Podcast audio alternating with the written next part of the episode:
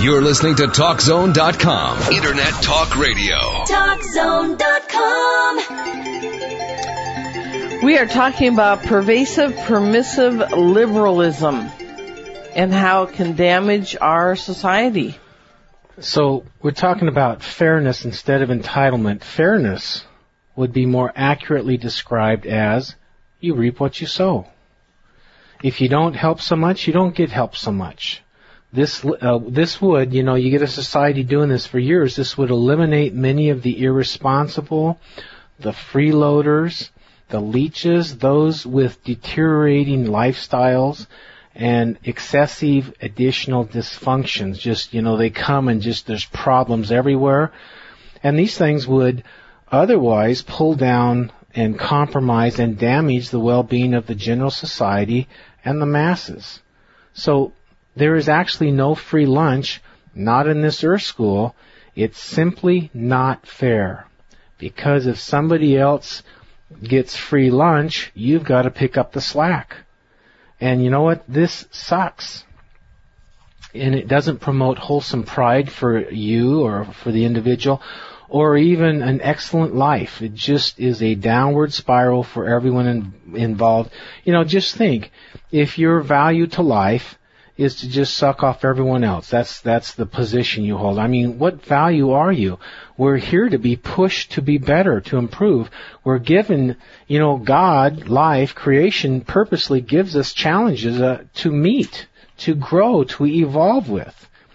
And so we're trying to make a society where you know, people are, are promoting a healthy, happy society and well-being, not just pulling it down, being tolerated, being entitled to do, you know, hang loose and everything. And, you know, I'm destructive maybe nine tenths of it, but my one tenth is virtue enough to keep me around and everything, while everything I'm around just gets worse and worse. So, you know, that's a lot of what's going on, and that's uh, ruining um, countries. And we're having a problem with it. This is the same consciousness. Let's say you get married, you're having marital problems. Oh, I know. I'm going to have an affair. You know, that's, that's the common liberal thing is you just slide right over there and you justify, you compartmentalize and it's fine.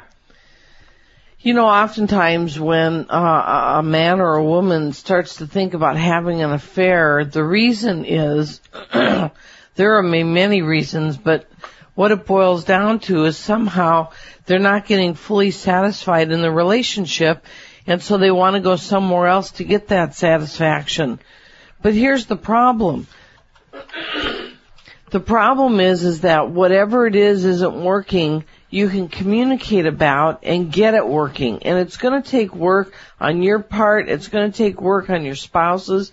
But if you have a commitment to the relationship, you know, it's worth it. So if you'd stop thinking that the solution is just go out and get your needs met somewhere else and stick in there and communicate and get solutions and do some changing, you're going to end up being a more satisfied person because there's going to be a part of you, there should be a part of you that feels badly about what you're doing to your spouse every time you go out on them. Then if you end up deciding that you don't want to have this marriage anymore and you're just going to go find a better person because if my wife or husband was a better person it would work better, what you're going to find when you get out there is that you've been the problem. And you end up dry, uh, drawing into you somebody that's going to reflect that to you again because it's your lesson that's up. It's your time to deal with it. And now that you've uh, left the other person and gone into a new marriage, you're going to find the same problem because you're half the equation again. yeah. So what we find, and it, it's, uh, I think it's totally consistent. What we found in great lasting relationships is the people who are involved. It took work, and it took continual work, and it took maturity on both sides and with you do each each part of the marriage being willing to do the work to be mature enough to be an actual adult so that we can um, so that we can you know get this thing working right that's what we're talking. So you want something that's going to last. You want to be married. You want to have kids you know you want to be an adult first and we're not just talking your body We're not just talking your body being an adult body. We're talking your behavior being adult. Why your emotions, your mental, your the whole thing. It's like uh, marriage is an opportunity to grow up. Marriage is an opportunity to learn how to grow and compromise and uh, remove ourselves from our selfish sides and find out how to love somebody in a pureness. You know, I I've had to grow up a lot in I've been married more than once and they have helped me a great deal and frankly I had no idea what married was eh, to begin with. I thought it was just you got all gooey eyed crazy over one another and that's how it would stay for the rest of your life. I had no idea of a mature marriage where people grew together and you didn't have to have the emotional, romantic, uh, uh, excessive foundation that you relied on, like a, like a baby needs to suckle from. That you could go on and you could you could be like loving equal partners and growing and discussing things and sharing things and being vulnerable and growing through your vulnerabilities together. So, you know, once again, the liberal idea more is have an affair or get a divorce. Those are liberal ideas. And you know, if the marriage is too dysfunctional, you know, first we want to try everything we can to make it work and we want to make our good decision before we even get in that contract. But you want to try everything you can to make it work and you know, sometimes it's just not going to and you need to move on, but you you should have made good effort. You know, this isn't to say that every marriage is supposed to last forever. That's the other side of it. But some marriages, literally, you're contracted to go into it for a certain period of time and move on, sometimes. But way, way more people are chasing divorces than are supposed to. That's right. And, you know, that's way more what we should be doing is using that dysfunctional marriage to point to areas in ourselves that we need to grow and work on ourselves. Those relationships are prime spotlights saying, look, Bucko, you got a problem over here. You need to go to work on that. You need to improve yourself and the marriage will begin to work. You know, it's amazing how you can have a problem with your spouse and you go to work on yourself and start changing yourself and lo and behold, as you change, the marriage starts improving and your spouse starts starts changing also. And the whole thing starts working together. You're listening to Mastering Ourselves with Keith and Charmaine Amber, your spiritual lifestyle experts with sound answers to life's tough questions airing Monday through Saturday, 7 p.m. Pacific, uh, 10 p.m. Eastern right here on CRN. So, um, you know, a lot of this, uh, problem marriage and divorce is, is, is actually liberal, liberalism based. And what I'm saying is, it's a liberal thing to enter marriage prematurely, before you've spent some time together, before you've gone through some things together. What, what are you doing entering it prematurely? And what are you doing entering a marriage that's supposed to be for adults or entering a marriage for the wrong reason, like, boy, I'm really attracted to her. That's not the right reason. Boy, they have a lot of money. Boy, they're sexy. Yeah. Boy, they'll take care of me the rest of my life. It's got a big house, got a boat or whatever. You know, these are not the right reasons for marriage nope. unless you're a shallow person.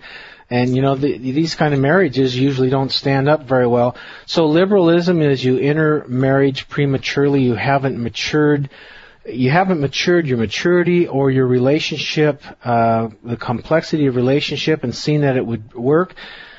And then the, the divorce is liberalism because things start going bad and you just don't want to hang around and deal with it.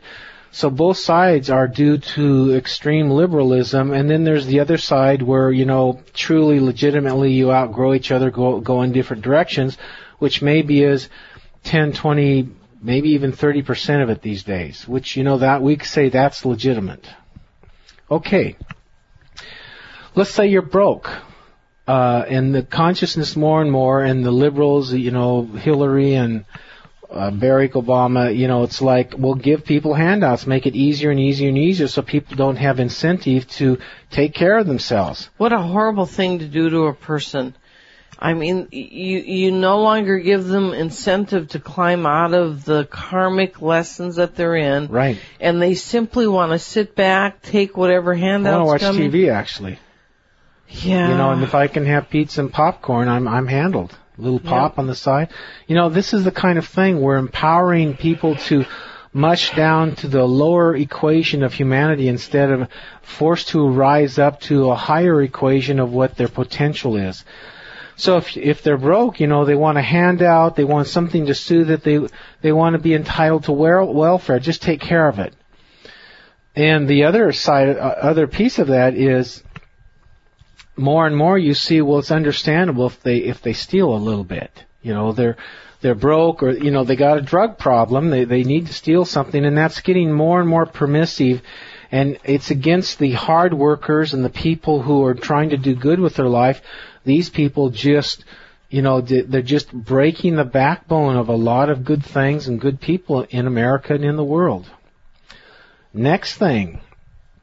Well you have terrorists that attack the common citizens. They just cold cock them and, and murder them. Terrorist acts of terrorism. So when they go to jail, give them the royal treatment, like a resort, catered menus, uh, catered meals, and sacred, sacred respect from us infidels, the victims of their hatred and their attacks. So we wear we wear gloves, bringing them the Quran, which orders their acts of terror. you were particularly impressed with that one, weren't you, dear? Just cool. we, we got to wear gloves to bring their Quran because we are so filthy, and they have attacked and murdered us. So here are guys that go around murdering kids and children and everything else. Everybody. animals. No discrimination. No discrimination whatsoever. So here are people that kill like that indiscriminately. And then they say that they're holy people above us and that when you give them their Quran, they need to have it with gloves on or you've tainted it. You know, what's wrong with this picture? I mean, just stop and think about it. I mean, dumb politically correct. Stop and think about this thing. It's ludicrous that these, these prisoners, and that the liberals think we should do this for them. Right. You know what? If they if they want their Quran handed to them, and if they don't want to touch it because you touch it, then don't touch it. So be it. Right. These people are are people that have no regard for humanity. I want you raising my children. They they they think that uh, you're only human if you are Muslim. Otherwise, you're subhuman. You know, there's a lot of cultures like this around the world.